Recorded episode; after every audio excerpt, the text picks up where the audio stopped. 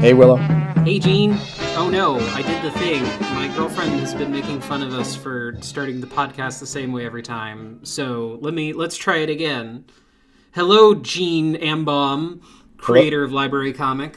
Hello, Willow Payne, creator of The Haunted Skull.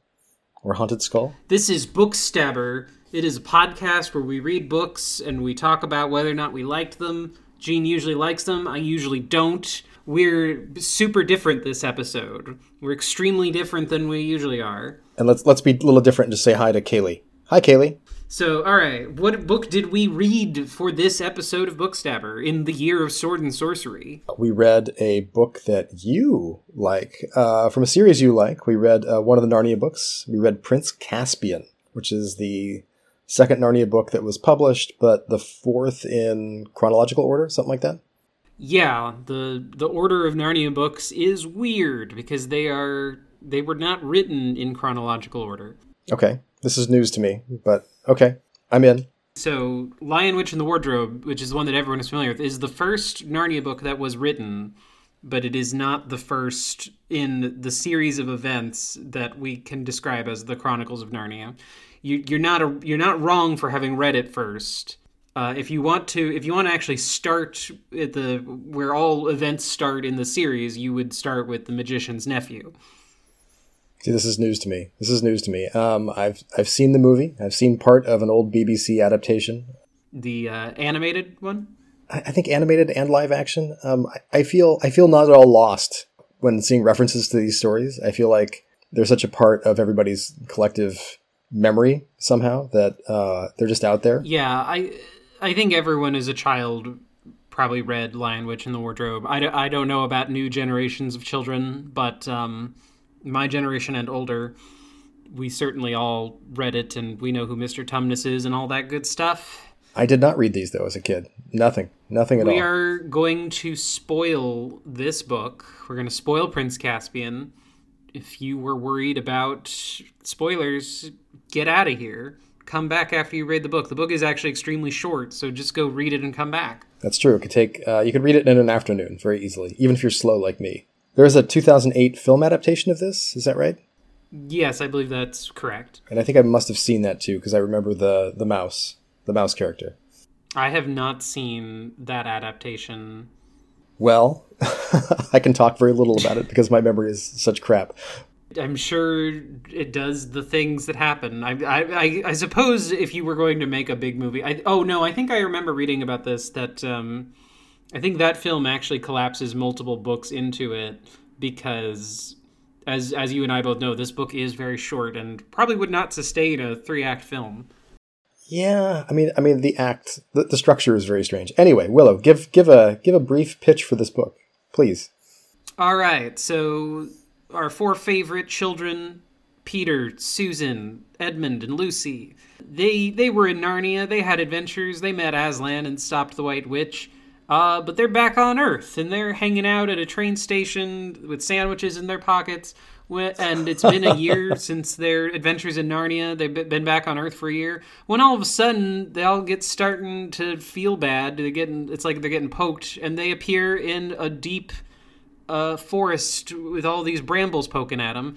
They're on some kind of strange island, and they realize that something magical is afoot. So they wander around for a while. They meet a dwarf. They realize they're back in Narnia, where they have already been named kings and queens of Narnia.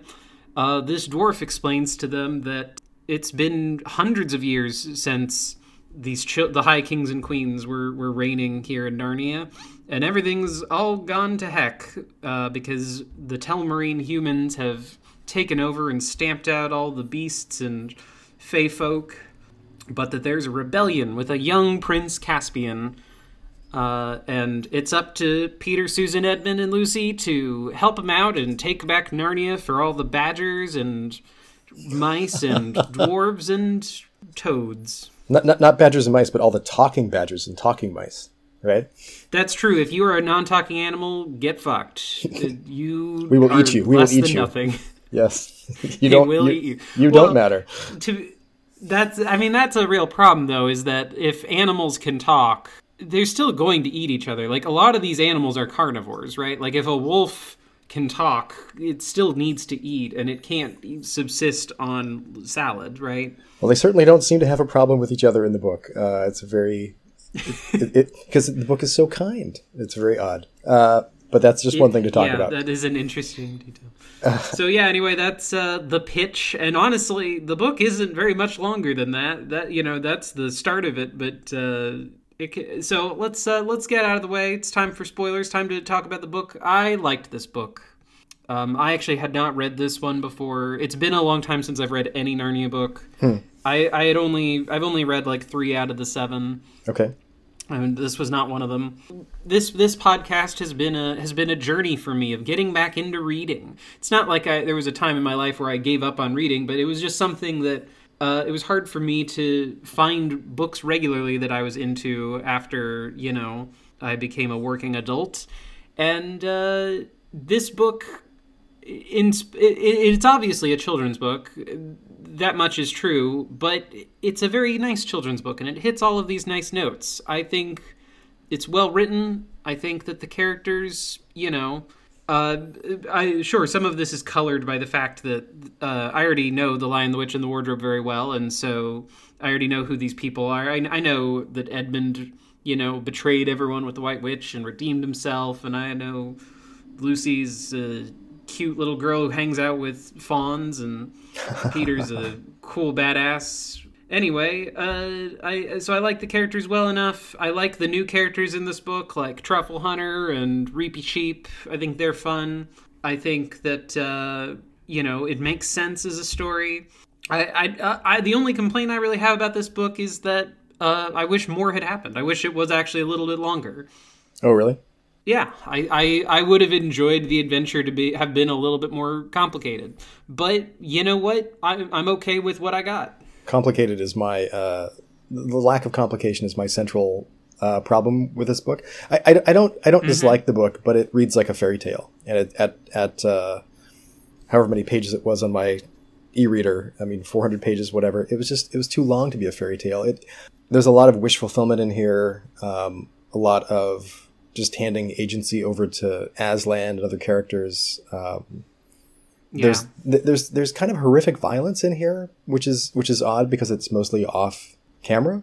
Um, even there's a there's one big fight where the lights go out basically, so we don't see what's happening, and the horror of of what happens. Uh, it, it's it's super strange um, to me, uh, but and I think it's I think it's underwritten in a way that um, it seems inappropriate for the for the story. Like this could be a mm-hmm. really a really kick ass story, but there's just there's there's very little agency in this story. There's a little bit, but not much. Yeah. Um, Something that so I think we live in an interesting sort of uh, era of postmodern fiction, if you will, where like after the after the absolutely titanic success of Harry Potter, there was this wave of books and comics and, and just media that is sort of inspired by Harry Potter and inspired by children's literature at large. That's like, well, but what if, you know, what if these characters were adults or what if their lives were more complicated and, and w- mm-hmm. what if the fun trappings of fantasy and fairy tale, but, um, what, what if it what if it got more dark and more and more bloody and uh, what, one of the things that I find interesting about that is that that definitely was inspired by Harry Potter, but a lot of a lot of stories don't actually use Harry Potter as much as they use Narnia, and I think I can see why. And it's because Narnia really does like it, it is kind of a richer world, but also because it's uh, it, like it has this violence and it has these these really interesting ideas that C.S. Lewis doesn't actually touch on. One of the things that I kept thinking about as I was reading this book is that these children get back to Narnia they realize once they're back like they they've they've spent the last year just being normal children again but they realize once they get back to narnia they're like we had whole lives here like we were reigning kings for years and years we had become adults like we had an entire life and then we were right. sent back right and right. the characters don't talk about that very much but like it's very obvious to me now in 2023 like there'd be some messed up yes. feelings about that there'd be some yes. some uh, ptsd there would be some like they, they, you know, they would be really upset about this. I, I, I, don't think there's PTSD because everything is just handed to them. Oh, you are the kings and queens of Narnia. Here you go. You know, I mean, it's like, I mean, They're like Billy Pilgrim in uh, in um, Slaughterhouse Five. Like they're they're they're pulled from time multiple. Like they have no control over their their destiny. Right. Like they are Sure. being toyed with and like it would be weird to become live your life become an adult and then be sent to back be a kid and then to be and then you you go back to that and then you get pulled back into narnia but everyone you ever knew in narnia was dead right like that's messed up Well, but- and but- but- for- but- but the problem- Lewis doesn't deal with that But well, the, the problem is that, that that they were some kind of kids' idea of adults. They were just very innocent. They they kind of defeated the big bad guys. They kind of hung around and ruled, whatever that that means. It seems to have it seems to mean no complicated decisions here at all, right? It just seems to mean saving the kingdom from evil and then you know killing the wolf as as Peter apparently did. There's some reference to that, um, like removing. well I, there's a the lot witch, of right? battles they they cl- I, I they did they did go to war it seems like a couple of times and the sure their rule was very fanciful and they had a magic boat and you know they were friends with all of the dryads and and Right. There was a lot of there was a lot that's well and good but um Well, they have a Like, the, pro- I the problem is they you. they have a magic whatever they need, right? That's the yeah problem. hmm Yeah. I mean, it's it's a fairy tale. It's fine. You're given like five things, and then you wander off, and hey, you need exactly those five things. And if you need a sixth thing, well, you find it just before you need it, right? I mean, or you go on a little quest for it. Eh, What, one of- one of the things I like about this story, though, is that um, you're right. It is very fairy tale, but it's also. I mean, for one thing, I will say I really like fairy tales. I like fairy tales more than most of the books we read for this podcast. Um, I think some of the fairy tale trappings of this are really fun and unique. I love the idea that the whole reason they're here is because there's a magic horn that summoned them, and the so in in a weird way like prince caspian the, the story really ought to be from his perspective right but it isn't and i find that choice to be kind of unique well, it's, that it's- um it's because it's a fairy tale, right? And fairy tales don't really have a point of view, so it's like, or at least a point of view character. well but i don't agree with that. I i mean when you read hansel and gretel as a fairy tale you don't get to go see what the witch is doing for five hours. Like uh, what like the, the the story is from hansel and gretel's point of view because you're always with them. There's never a time where you leave them right Well, uh, all I'm saying is like you're not really in anybody's head in this. Like there's no there's no real thought here. Like like like you are you are in C.S. Lewis's head. It's very clear. C.S. Lewis is telling you Sure. this story. C.S. Lewis is marveling at this world C.S. Lewis has created, and and and rightly so. It's a great world. Like I I'm not denying the richness of the world with a lot of its own mythology, but but also that's a good way to tell a story like one of my one of the things that i really appreciate this, about this book that uh, other books ought to observe from. I think neil gaiman has talked about this specifically with cs lewis is uh, th- there's a part where the the dwarf character um, trumpkin he's explaining to the kids everything that has happened with the prince and everything.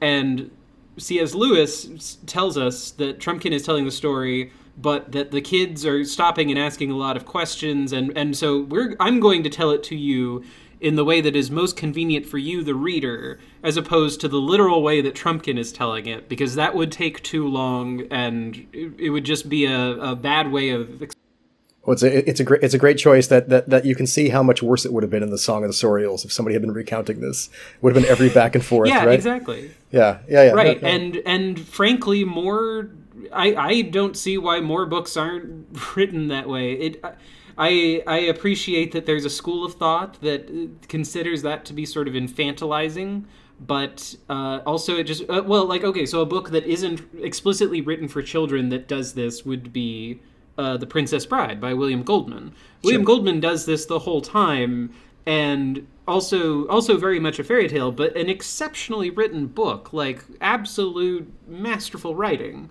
But that book, but that book is almost that book is is almost making fun of this, though, right? I mean, I mean, well, it, it is making fun of this. Uh, it's parodying it no a I, di- I, di- I disagree it's it's parodying it while enjoying it. I mean, it's it's not that it's unenjoyable. It's just like, oh, I'm going to use this structure, this kind of ridiculous structure that we're all going to understand. This is going to turn out in the end, and I'm going to turn it on its head a little bit, right? And I'm going to make it a little bit more adult. It's it's very fun, but But it, well, but I disagree because Uh, so people love to make hay about uh, the differences between C.S. Lewis and Tolkien because of the you know supposed relationship the two had, which is uh, largely fictional as it turns out. But so people like to compare the two, but I think what's interesting. So uh, Goldman is making fun of Tolkien. the The opening of The Princess Bride is talking about how this is an edited down book that has all of the boring parts removed. That is also basically true of Prince Caspian. Prince Caspian, like, could have a lot of boring stuff in it. And but C.S. Lewis, I think, very wisely was like, no, let's just do the fun parts. They they, they go on an adventure. They you know there's magic there's aslan there's there are no boring politics in this book the in fact the only parts where politics are even matter is when caspian might be assassinated in his bed or you know when they have to avoid suspicion of the evil king like that's that's good writing that's that's drama well i i, I just I, I think i think that for, for me the thing that doesn't work here to the extent that it doesn't work um, I mean, and, and I enjoyed the book because it's really well written, right? and and it is a fairy tale for the most part. And but the part that doesn't work is like like why have all there is there is violence and there is kind of adult stuff in here, but it's all it's all elided over in a way that feels very awkward to me. It feels very protective of kids, you know. And like if you're gonna put if you're gonna put like a, a murder in a book, you, you, or or death in a book, you gotta you gotta put it kind of a little more front and center to me, or like have some some more conflict around that. I mean, this could have been just a, a great adventure with talking animals, you know? Like, I don't think but, you need. But it is that. I, I, well, I don't know what. Um... No, no, no I, I just mean, I just mean it feels like there's, it feels like there's, uh, it just, it, it, it feels like there are very few decisions to me and very few points where anything bad can happen to any of the principal characters, which, you know, you know, it, it, it, you have to have some kind of, there is conflict in the book, but the conflict is in the plot. The conflict is not in whether or not these kids are going to succeed at this, you know, insane task of like leading the the magical beings and talking animals of Narnia to throwing the Telmarines out. Of course they are, right? It's going to well, be fun. but how many? We, have read so many books for the year of Sword and Sorcery, and how many of them did you really think that the protagonist was was likely to fail? Like that there was a real chance of failure. Well, well, I, I agree with that, but you have to you have to feel it when you're reading the book. You, ha- I mean, I'm willing to suspend disbelief you know, I mean, I, I do it all the time. I willingly suspend disbelief in all kinds of books, but but the thing is, like in this book, there's there's no need to suspend disbelief because there is no sense that they are not gonna succeed. Like like right from the beginning, the kids are sucked in. We don't know why they're sucked back to Narnia. They just suddenly appear there in the woods. They wander around. They find this castle. They go, "Oh, this is our old castle where we ruled Narnia." And then they're like, "I wonder if all of our stuff is still here." And they go into the basement, and there's the treasure room with their gifts the sword, the shield that Peter has, the Lucy's Lucy's like healing potion, Susan's Susan's bow, but the horn's missing. Oh, that's an interesting clue. Okay, and like all the I, I all wanna, the treasures I want to stop you there.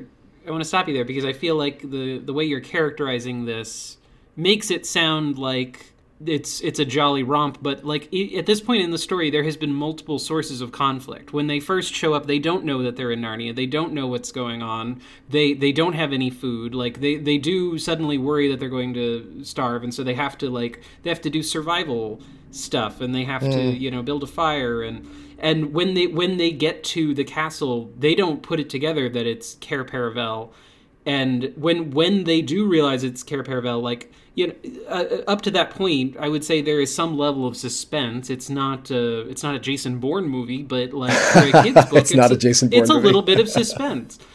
There's a little bit of unknown, but it's not the same because they almost immediately figure out that they're there, and and I mean, a lot of time has passed, which is kind of cool and creepy. I mean, it's very magical without being threatening. I would say, right? I mean, it, it, it's it's fine. It works. I'm not I'm not shitting on the book, but I just don't. The book creates and sustains a sense of wonder without creating within me a sense of suspense at all. Right? Like I never, I never worry that bad things are going to happen to these kids. Well, but I think I think you're bringing that a little bit. So I will say that um, I think there's some good sources of conflict and and interest in this. So one of the things that I really like is that this is a world like this is this is sort of the dark timeline of Narnia that everything has gone wrong. So uh, most many of the characters like it's not obvious to most of the characters that they can defeat King Miraz or stop the Telmarines. That um, you know, as soon as we see the uh, the guys trying to kill this dwarf at the castle, you know, there's some there's some conflict. Uh, one of my favorite scenes in the book. There's this great scene where uh, Prince Caspian, who is surrounded by his all of these, you know, badgers and dwarves and all these creatures. Uh, there's this one bad dwarf that is trying to recruit the the bad fae of Narnia, and so there's this there's a hag, and there is a a werewolf. We don't know it's a werewolf, uh, we know it's some kind of monster, but it has this monologue, and it's like the coolest, darkest monologue that anyone in a fantasy book has had in a long time, in my experience, where he describes that he can drink rivers of blood without, you know, uh, ever being full, and it, it's it's a great little bit of writing. Well, no, no, no. This and, book, this book is full of great writing. I'm not, I'm not, I'm not saying it's not, and that is a great moment. I think the last, the last quarter of this book is great for for me. Like I, I really like the last quarter of the book, or or at least my favorite parts of the book are all in the last quarter of the book. But like like so so so the the High King and Queens, High Kings and Queens, the Pevensies are returned to Narnia. They they rescue this dwarf from some Telmarines, and then he tells them the story of Caspian, right? Mm-hmm. And Caspian's story goes something like, well, uh, Caspian, you are your uncle Miraz's nephew, and you're going to be king. And then Miraz's wife has a son, and then uh, oh, Caspian is told tales of old Narnia by his nurse, who is fired and sent off, and then he gets a new a new tutor. What is his name? Doctor Cornelius, and Doctor Cornelius is actually half dwarf or part dwarf, and tells um, tells Caspian secretly in a tower that oh no, these stories are really true, and whets Caspian's appetite for for all these things that may still be out there, but nobody knows. Nobody's seen them in years, and um, so the Telmarines are humans, and they've they've kept everybody from going to the sea and they're afraid of the forest. And and then and then Dr. Cornelius comes to Caspian one night and says, "You've got to flee. Uh, your your uncle the king is going to kill you because now he wants his son to be king, not you." And so Prince Caspian flees on his horse into the woods and immediately meets dwarves who knock him around a little bit, but you know, and, and maybe that's a little bit threatening, but there's not a huge sense of what's going to happen. I don't know what's going to happen to Caspian. We know he's going to be okay.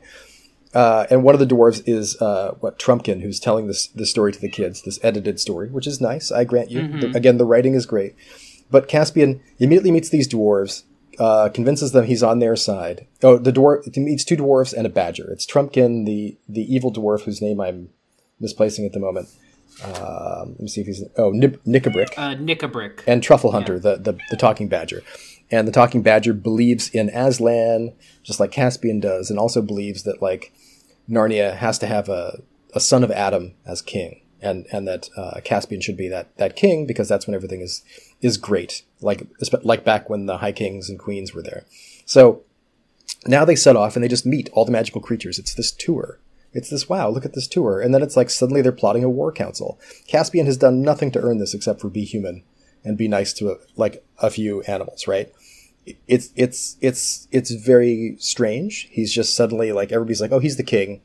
We're to make him the king. Let's form a rebellion against Miraz. And then Miraz's uh, folks hear about this. They see all the tracks, all the all these magical creatures are making in the woods, and they lay siege to Aslan's How, which is the what the stone where Aslan was killed by the White Witch. Is that correct? It's it's it's a mound with that beneath it. Um, uh, yeah, the How. I I don't actually know if that's where Aslan died. Uh, it's been so long since I've read that but, book. But but, but, but, but, but whatever. But like you instantly have you, instantly have without him really making a decision. Uh, you instantly have Caspian at the head of this army. Now, any other any other book well, that that would be the whole that would be a whole sequence of decisions made or somehow having earned it. Caspian Caspian does nothing.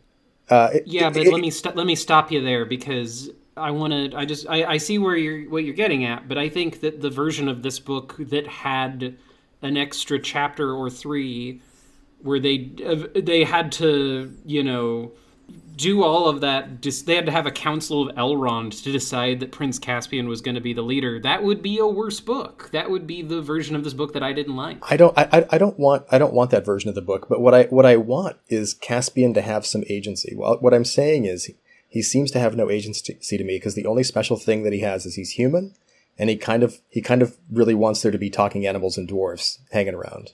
And then he meets a centaur and he's wowed, and you know he meets Reepicheep, the the martial mouse with his other mice guys, and he meets like some dwarves who give him swords and mail, and he meets uh, Pattertwig the squirrel, and you know three bulgy bears, and and then all the other animals come out, and it's like, well, okay, now they're in the how, and then just very suddenly, bap, they're under siege by Miraz, and um, Yeah. the siege is very like like there's reference to people like all the animals being bloody, but you know we don't really see those fights.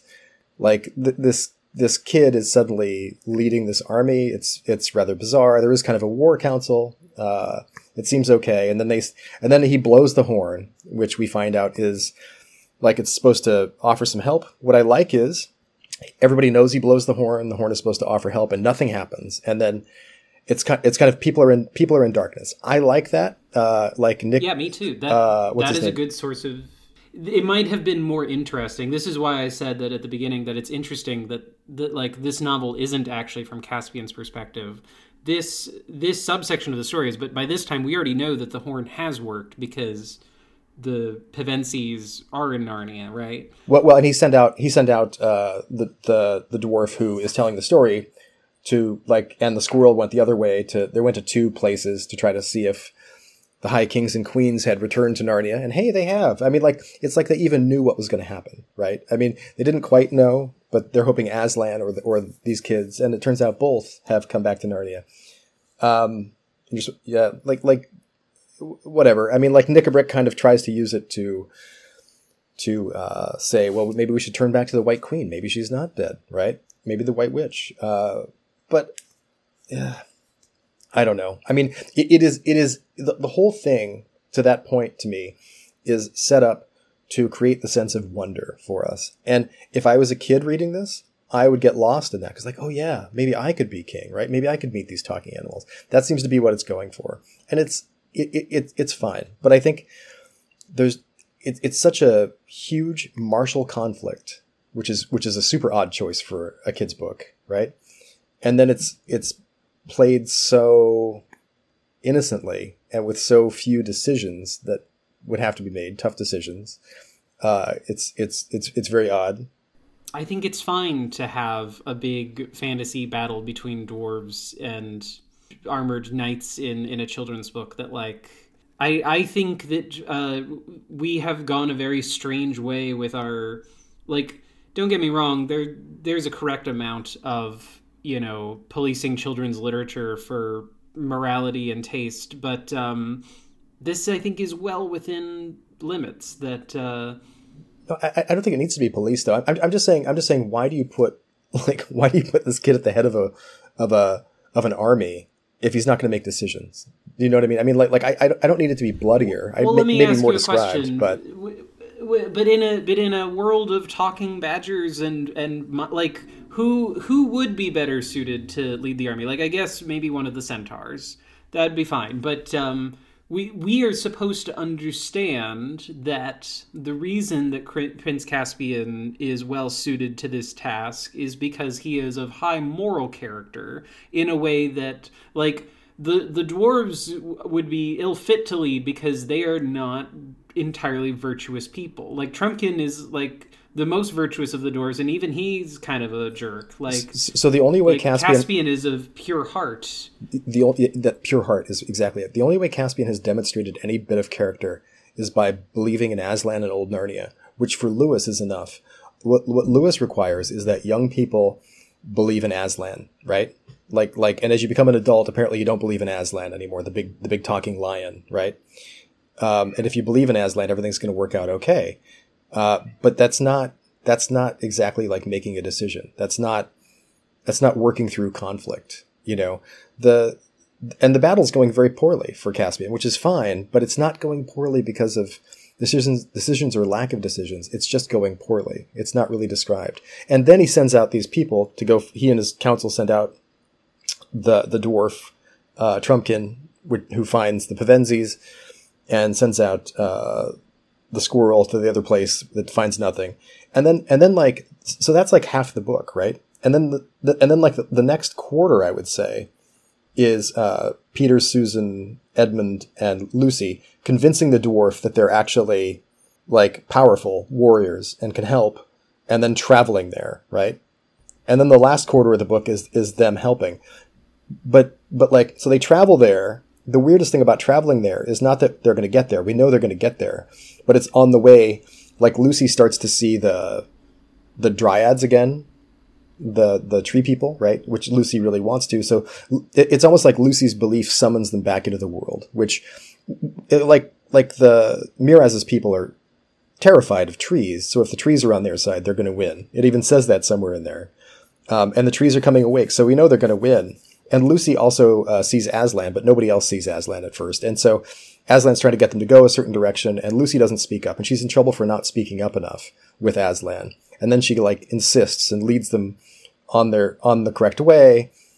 And, and it, this feels a lot like when I when I talk to people who don't like Superman, you know, where they're like, "What do you mean? He just has all the powers and is a really good guy." Like, uh, but what if he had major weaknesses or couldn't have all the powers? It's mm-hmm. like, like yeah, this is this is. I, I get that this is a, a power fantasy, but like emphasis on fantasy, like well, with, with, with, Superman, you have to you have to make him human. You have to he, ha- he has to be vulnerable in some way, and the way Superman is often vulnerable is through the people he cares about, right?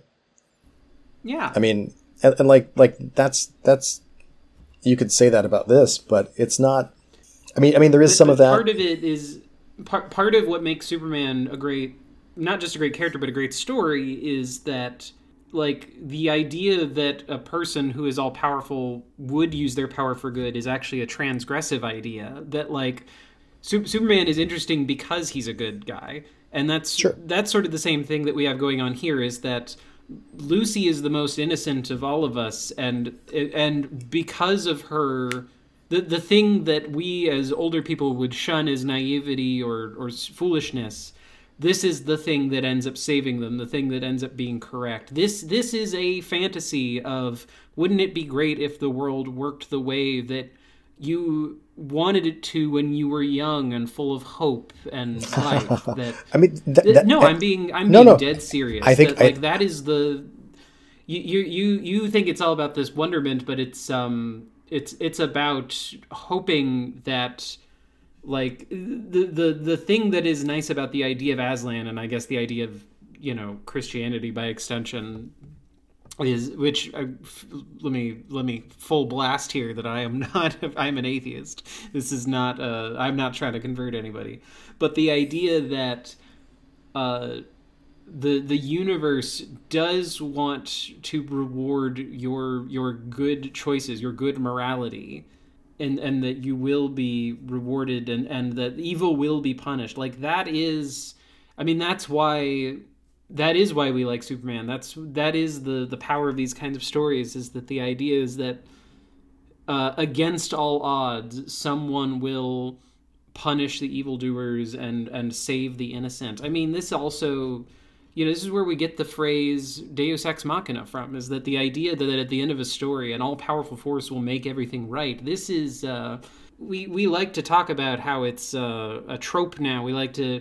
we like to say that it's bad writing, but um, no, it's deeply ingrained. I think in the human psyche. I, I, I don't I don't think it's I don't think it's bad I don't think it's bad writing exactly, but but I do think that well the Deus ex machina problem is that there's no decision that has to be made. I, I, I reject your claim that like like they're all really moral. Like like they, they are moral, but they're they're innocent, which is different. They're, they're innocent and they're kids, and all that is required is, is a belief in Aslan. At the end, there's some interesting parts. Like the interesting part, like you talked about. Um, well, so so what I don't like about the end of the book is that the girls Susan and Lucy stay with Aslan, and the boys are sent off with the dwarf to go into the How to face the the martial aspects, like to, to face the battle, basically. And um, they find Nikabrik making a pitch for resurrecting the, the witch, apparently. And the witch wasn't bad to dwarves. Dwarves had it pretty, pretty well under the witch.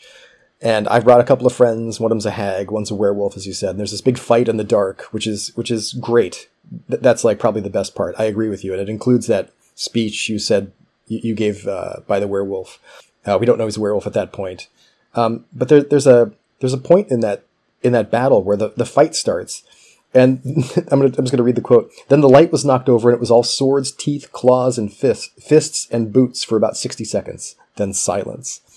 Like, that's a great piece of writing, but it's not incredibly satisfying. I mean, like, like the, the light comes back up. Uh, the hag's head is chopped off. I think the wolf's, the, the, the wolf man is half human, half wolf right? Uh, what we're supposed what we're supposed to get out of that that is a level of suspense though because what we're being told is that there's a, there is a great battle and we the reader don't get to know what happened. We know we know that like for all we know when there's great silence they all killed each other or or Caspian did die. Like the the good guys perished in that fight. That like it's a little suspense. I, we, it's a little suspense. I give it to you. I, I'm I'm saying this is my favorite part of the book and I, I agree. I agree. Yeah, and and furthermore, like the version of it where we are described, you know, uh, in great detail, you know, how the blade hewed great chunks of flesh from the werewolf's, you know, enormous forearm. Like, sure, you could write that version. I don't think that's a. I don't think it's a better version. I think that this is is basically correct. I, I, but, but, but the the thing you get with more detail is seeing people make difficult choices or or or be brave in in the middle of those things. And you you don't in the middle of a fight like that you don't really even get that here. Like it, it's it's it's super strange. It's super strange. They stand up for what's right because they stand up against Nikabrik and what he's saying and and his friends the evil people the obviously evil people uh, which is fine. Like it's a kid's book. It's a fairy tale. They could be obviously evil. But it's uh, it's unsatisfying to I don't need blood and guts. I need to see people making tough decisions so I have a sense of who they are. And it, it essentially doesn't matter because it's a fairy tale. He's the High King. It's his brother. Uh, this is this is Prince Caspian, King Caspian, whatever you want to call him, right? And and then and then I think like, the the the best uh, bit of characterization through action is is when um, Peter uh, challenges uh, King Miraz to single combat, right? And but and it, it's it that's a great fight that shows him, not not in that it's a bloody mess, although it is a bloody mess, but um, in that it just shows who he is a little bit through through struggling, through through trying to win, through trying to save everybody because the animals and the mystical creatures are losing, and they were hoping Miraz would would take this on and maybe Peter could defeat him. But Peter's Peter is not as big or powerful as Miraz, and he faces him anyway. Like that's great. I like that. Um, but the weird ass thing is that basically uh, that fight is morally won because when Peter is, is about to win, Miraz's people, uh, his counselors, who kind of pushed him into taking the the the duel, even though it wasn't in his best interest, like basically kill kill Miraz, and then start everyone fighting, which is is a, a nice scene. You know, it's probably the most um, detailed battle in the book, and the trees come to life, and then they just flee. Right? We knew the trees were going to come to life. It's okay. It works because we've like all the groundwork has been laid very nicely, and they run away and they run to a bridge. Um, and and this is this is a weird bit of writing where they run to a bridge, and then when they get there, the bridge is gone because we find out that Lucy and um, Susan and Aslan and all the like what is it? Uh, was it Bacchus who is yeah, the... the the the Greco-Roman deity Bacchus slash Dionysus is a Very real strange. guy in Narnia. I will I will say that when that happened, I found that to be extremely wild for like because everyone talks about and, and I don't and I don't disagree that like Narnia is children's Christian propaganda and it and I get that. But the fact that like the most pagan deity you could name is Aslan's best friend, uh, and right. is just running around giving everyone grapes. Like that to me, like it was nice. it was nice. This is wild. It was nice in a very weird way. In a weird way, like if you didn't know that Aslan was supposed to be Jesus, you would think that Aslan was was like the pagan Christ, that he was here to be the representative, like don't worship Christianity, hang out with fawns and Bacchus all day, like and yeah, I'm not, I'm not quite sure Aslan's supposed to be Christ anymore, but uh, I'd heard that before, but I've never read these books, so yeah. I mean, like he comes back to life, but And he's a lion. Symbolism. Okay. Yeah, no, there's a. I mean, there's quite a lot about. You don't need to take my word for it. Uh, but, but but but it's it's weird. It's it's weird that it's weird that I, I hate that that detail comes after, like as they're fleeing the battle. I just don't like. I don't like that. Oh wait, they're going to get across the river. No, they're not because we, we woke this river god and the river god took down the, the bridge. Ha ha ha, we've won. And then they've won and then they go around freeing some children and finding the nurse who told Caspian about uh, the old days and, and kind of saving her. And like there are some awful kids and some awful adults, mm-hmm. and they mm-hmm. get theirs. And uh, the good kids are kind of brought over to Aslan, and uh, you know Aslan is this big roaring lion, and then he sends the humans home or gives them a chance to go home if they don't want to be part of the the reborn Narnia that we love. Um, and the Pevensies go home. And and there's a thing. What what is it that that uh, Susan and Peter's journey to Narnia? Th- they're done now, right? But Edmund yeah. and Lucy will be back. So I think I think C.S. Lewis went back and was like, "Oh wait, no, no, I need some more books. So we're gonna this is gonna be a later book in the series, so I can bring Lucy and Peter. They had other adventures in Narnia or something. Whatever happened in the books that that uh, that are before this that Lewis hadn't written yet. You know, it's and that's fine. That works for me. But it's it's just it's so much. I don't know. There's so few decisions here. Well, I, I can't figure out like because I feel like uh, we've read so many books where that basically have that same like I, I basically agree with you that they're not making decisions, but also I don't I don't see why that matters here in comparison to like the countless other books we've read together where I feel like decision points were not a big deal. I also I, I mean I do feel that there are there are one or two decision points in this book that like for example um and, and I, I, think I can anticipate your response, but like they, there is a decision point in the book where they can't where they're trying to figure out whether to go high or low down this path. The the data that they have to go on is that Lucy saw Aslan if they went high, and everyone else says, well, we should go low because we don't trust Lucy. Uh, that we don't trust that Aslan is here. If Aslan were here, we'd all be seeing him. And and also strategically, it makes sense to go low. And then they walk into an ambush. Then they go back, and it turns out Lucy was right the whole. Like that was a decision point, and there and like the consequences of it were significant. Well, but there weren't. There was no consequence. There was no consequence. They, they were ambushed, but there was no consequence of that. They, are they're being rained arrows down, and like I, I don't think. I mean, yeah, they, they duck and they run away, but that's not that's not a consequence. You know, I mean, I mean, it is a decision. I, I agree with you. It's, it's it's a decision, but it's it's such a weird decision in the context of the lives they've all led to not believe Lucy. And Edmund points that out, and it's almost like, well, they have to not believe Lucy because you know they have to they have to come to a, a difficult choice that, uh, or the difficult reality that, oh, we should believe in Aslan, right? Like it's a, it's a test of their faith in Aslan, but, but it's not, um, it's not real tough. No, I, I mean, I agree with that. And, but, um, I just, I, this is, this is a unique criticism that I have not heard from you before with regard to any other book that we've read. What was the dragon book we just read? The, the fourth wing? Like, did anyone make hard decisions in that book? Like, Fourth Wing, yeah. No, no, no. F- Fourth Wing suffers from the same thing too, because everything is handed to the character in Fourth Wing. There is no sense in which you feel like she is going to not yeah, make it, right? And and and and um and that's the problem with that book with me as well. I mean, yeah. Uh, what's her name? Violet, right? Um, yeah, and and it's it's huh. I mean, I mean, this book has a better mm-hmm. voice in a sense. Um, yeah. Well, in every sense, right? But it has a better author. It has uh, but, better printed on better paper. Well, well, and and, and so that book actually um, has a lot of physical suffering, has a lot of a lot more violence, a lot more dramatic violence. And I'm not I'm not talking about the the violence for the sake of the story, right? Because because that book is the the proof that it doesn't solve the right. problems. I also will I will say to the listener, it, it's not entirely fair to compare Prince Caspian and. Uh, the fourth wing. I, I realize that, uh, but just just for this one axis, go on.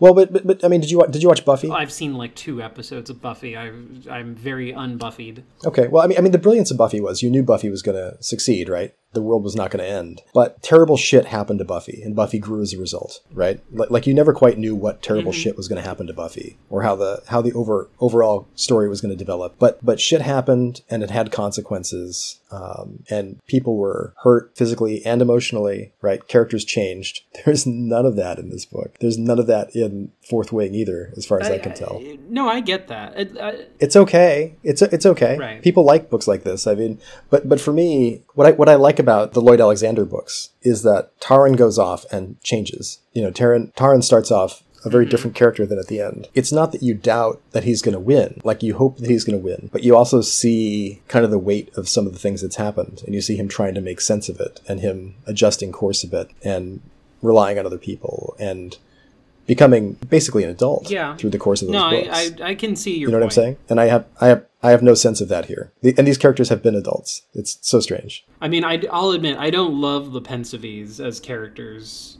Oh, well, I guess I mean there's a little bit of growth. Like Edmund has grown between in the Lion, the Witch, and the Wardrobe, but that's not the book we read. In the, in this book, he exhibits no growth. What I, I I can see what you're saying about Taran in in uh, but I also at no point in any interaction I've had with that character have I ever liked Taran. Like, and I just don't. um, he he he does change. He you know he starts off kind of foolhardy and wanting to be a great warrior, and by the end of the series, he has become a great warrior. But he realizes that that's not inherently a thing to want to be, and you know he does want to help people, and he doesn't go on the white ships, and he stays to to help the the people, and that's why he's rewarded with being the High King, and that's all well and good. But I at no point did I ever care. At no point did I ever like think like, oh, good. I I thought it, I thought that was an interesting way to end the book. Um, I, I thought that was a I think caring about the kids' books r- depends on when you read them, and I think because you read one or two of these when you were really young, right? You you care about this book, whereas I'm finding it very hard as an adult to really care, right, about about these characters. But but you invested them with whatever like well that is interesting but i did i did read i want to point out i did read the high king when i was a kid and i do remember my reaction being like god this is so bogged down. Like i i got to the point where they had all of the magic mushrooms and they set the castle on fire and i just thought like what is happening in this book? Like it was just I, I, I that's literally where i put the book down. It's just like yeah i don't know. This seems like a lot of Well, I think we've established that that is that is not the best No. first book to read. Like if you started if you'd started further back, a, li- a little younger. I mean, I think I read the whole series when I was in third grade, right? And I I, I, I mean, for, Well, I think it's interesting to though, just as a point of comparison, because I do think it's I think it's pretty fair to compare uh, Narnia and Prydain. That um, although I, I will admit that the I think most of the characters in Prydain are more colorful, but I also it's part of it is that color that I dislike them for. That it's like I hate being with Gurgi and I hate being with Glew, and I I I don't I don't how dare you? How dare you, Willow Payne? How dare you, Disgurgi? Oh my God! the, the the things that I find sort of interesting about the world are the dark things of you know the King of Death and the evil knights, but those aren't the things that we we don't spend very much time with that. But we spend time with just these mm-hmm. knuckleheads. I don't like Fflewddur Fflam. I think he sucks. I really do. And whereas this book, whereas this book Oh man.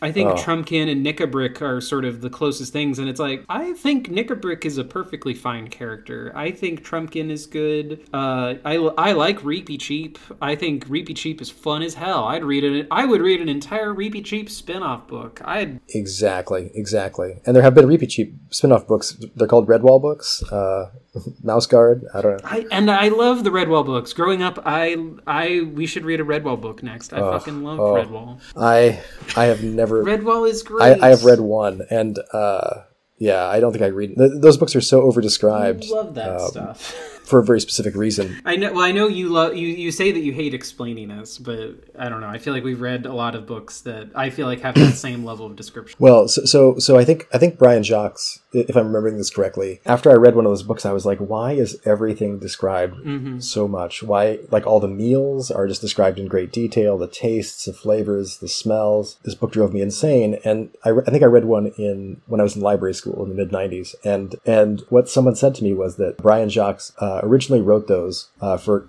For Yeah. kids who were blind, and that's why that's why all the sense stuff is is overdescribed in terms of what you would see in another book, and it made me understand them, but it didn't make me ever want to read another one. Do you know what I mean? Like it was just I don't know where I heard this, but I've also heard that like that is it's a very writerly thing to do, which is to like every time you introduce a scene, you you know you think of your five senses. You're like, all right, what does this room smell like? You know, what what are what are we seeing in terms of lights and shadows? And you know, I admit it's been a I haven't read any of those books since I was pretty little, and so I don't remember how overly detailed it is. And so it could it could be that I would read it now and have the same reaction that you're having. As a kid, I do I did really enjoy that sensory detail of being in Redwall Abbey and eating those meals and being in the dark, musty corridors, and that that was fun. That that helped me exist in that world in a way that like I I don't know if I knew what Narnia like was as a kid if not for like the animated no if not for like the animated movie that sort of helped detail it like sure we knew that uh, you know she came in through the wardrobe and it was snowing and there was a, a, a light post a lamp post but um, a lot of the other stuff like I don't remember what it was like at the White Witch's you know castle uh, I think we should do. I think we should do uh, a year of books that feature mice.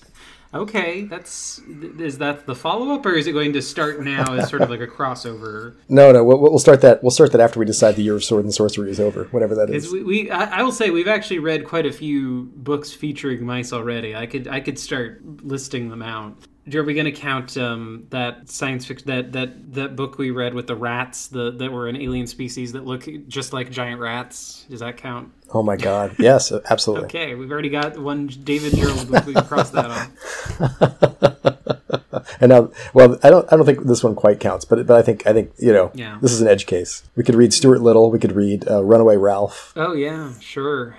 There's a Paul, there's a Paul Zindel book called Rats. Well, we We could read Mouse Guard. well, wait, well okay. There's Mouse Guard comic. Is there a Mouse Guard novel, like a prose novel? No, no, no. We could read, we could read one of the graphic novels. I, w- I would be interested to read a Mouse Guard uh, graphic novel. That'd be fine with me. I, I do want to say before we wrap up that um, So good. my my takeaway from this discussion is just how like it, you know th- this has been this has been known to me, but I, I feel it so profoundly now. Just like the the gulf of difference between you and I when it comes to the books that we like. That um, sure I have some I have some notes on this book. I it's not it's not a perfect book, but it basically did everything I wanted and without um, without for I, I had so little to complain about, and I find it so interesting that for you this is.